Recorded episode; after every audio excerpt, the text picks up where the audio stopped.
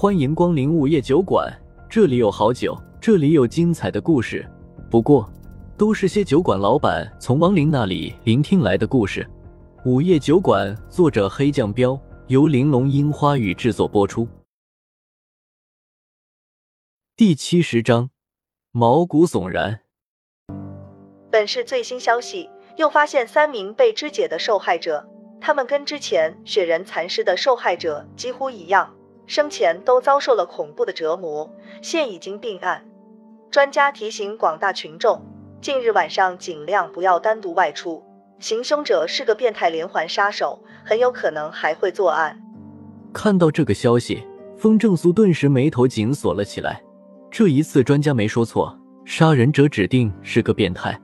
看完新闻，谢无虞当下就问：“这件事咱要管吗？”“必须管。”风正苏毫不犹豫的道。谢无虞立马说：“那我这就去查。”“嗯。”风正苏点点头道。如果发现是恶灵或者是其他的邪祟作祟，马上告诉我。好，那我去了。谢无虞没再啰嗦，直接离开了酒馆。等谢无虞走后，白三娘若有所思的道：“我觉得不像是恶灵或者是其他的邪祟，很有可能是人。”风正苏问：“为什么？”恶灵害人，无非是为了报仇，虽然手段也很残忍，但是恶灵不会转移尸体。白三娘回道。风正苏说：“现在还不好说，而且这都死了四个了，却没有一个亡灵来酒馆，很有可能人刚死，他们的亡灵之身就被吞噬了。那吞噬他们的恶灵呢？那么厉害的恶灵气息不可能瞒过咱们啊！”白三娘疑惑的道。风正苏神色凝重：“或许恶灵特别强大，能瞒过咱们？不会有那么厉害的恶灵吧？”白三娘有些讶然的道。风正苏道。哟，昨天晚上我送那个少女回家的时候，明明感觉背后有只眼睛在盯着我，可我却发现不了她。不会吧？白三娘难以置信的道。风正苏认真的说：“真的，恐怕这次真的有一个特别厉害的东西在作祟。我们现在连他是恶灵还是别的什么东西都不知道。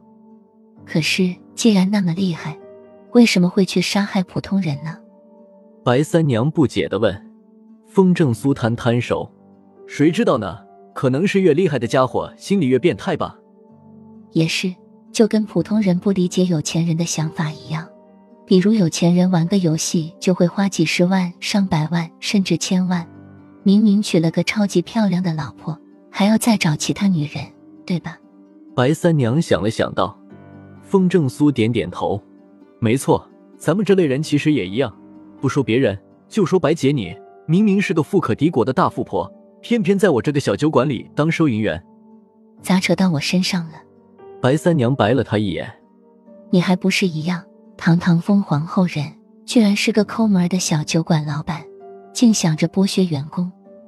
风正苏笑笑说：“这么说来，咱们也是心理变态的人了。”白三娘翻了个白眼道：“我才不是，咱们做的事是有目的，真正的变态只是为了满足自己的特殊需求。”他们是没有任何底线的。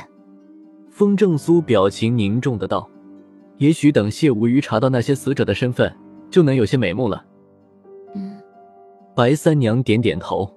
对了，昨天你送的那个小美女是什么人？你说感觉背后有双眼睛盯着你，是在盯他还是盯你？听到这话，风正苏愣了下，然后陡然浑身一震：“不好，应该是盯他！我得再去找邹翩翩。”话音落下，风正苏就急忙拿起车钥匙奔出酒馆，然后开启车就往邹翩翩的住处赶了过去。结果车刚开了没多远，电话就响了。风正苏赶紧接起电话，一听手机里就传来了邹翩翩惊慌失措的声音：“喂，大哥哥，你在哪里啊？快快来救我！”风正苏急忙问：“你怎么了？还在家吗？”“我在家，我不敢出去。”邹翩翩声音中带着极大的恐惧，哭着说：“等我，马上到，别挂电话。”风正苏连忙说道，然后猛踩油门，人还活着，说明还没事儿。好，大哥哥你快来。邹翩翩捂着嘴巴，压低了声音道：“风正苏不敢耽搁，车开得像飞起来了一样，不到十分钟就赶到了邹翩翩的住处，一直来到他的家门口，还能从电话里听到他恐惧的喘息声。风正苏这才松了一口气，赶紧敲了下门。房间里立马传来一阵悉悉索索的声音，吱呀一声，门就开了。大哥哥，邹翩翩看到风正苏，立马扑到了他的怀里。风正苏有些无语，但看他脸色煞白，浑身打着哆嗦，明显是吓坏了的模样，就顾不上男女授受不亲了，连忙拍了下他的肩膀，安慰他道：“到底怎么了？怎么吓成这样？”走翩翩抹了下眼角，从他怀里出来，惊恐的指了指自己的房间，喃喃道：“我我房间里有有不干净的东西。”风正苏朝他房间里看了看，并没有察觉到异常，别说亡灵了。连亡灵的屁味都没有。虽然没有发现异常，但风正苏也明白，走偏偏不会无缘无故的吓成这样。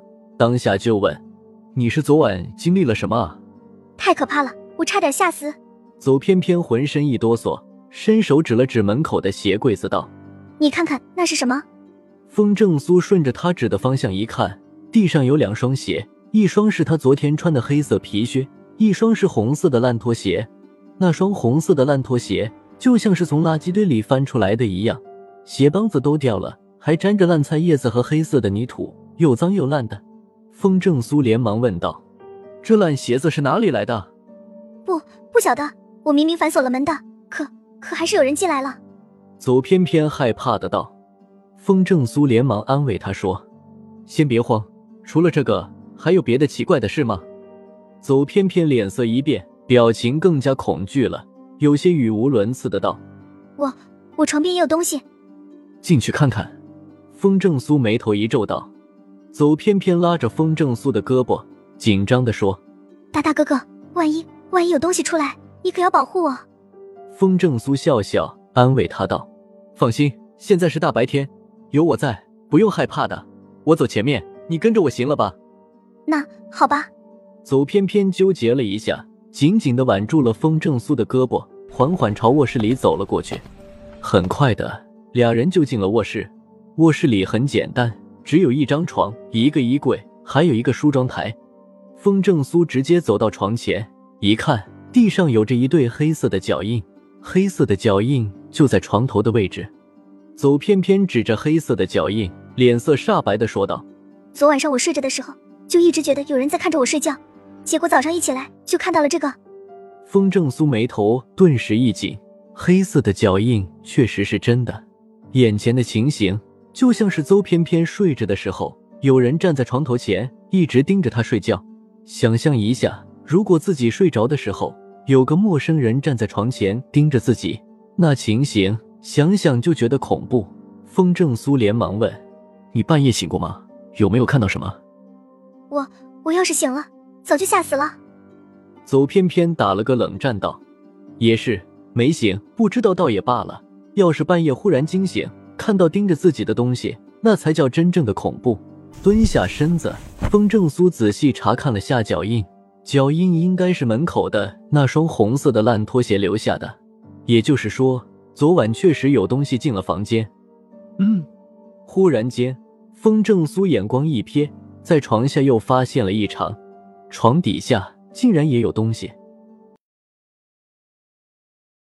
又到了酒馆打烊时间，下期的故事更精彩，欢迎再次光临本酒馆听故事。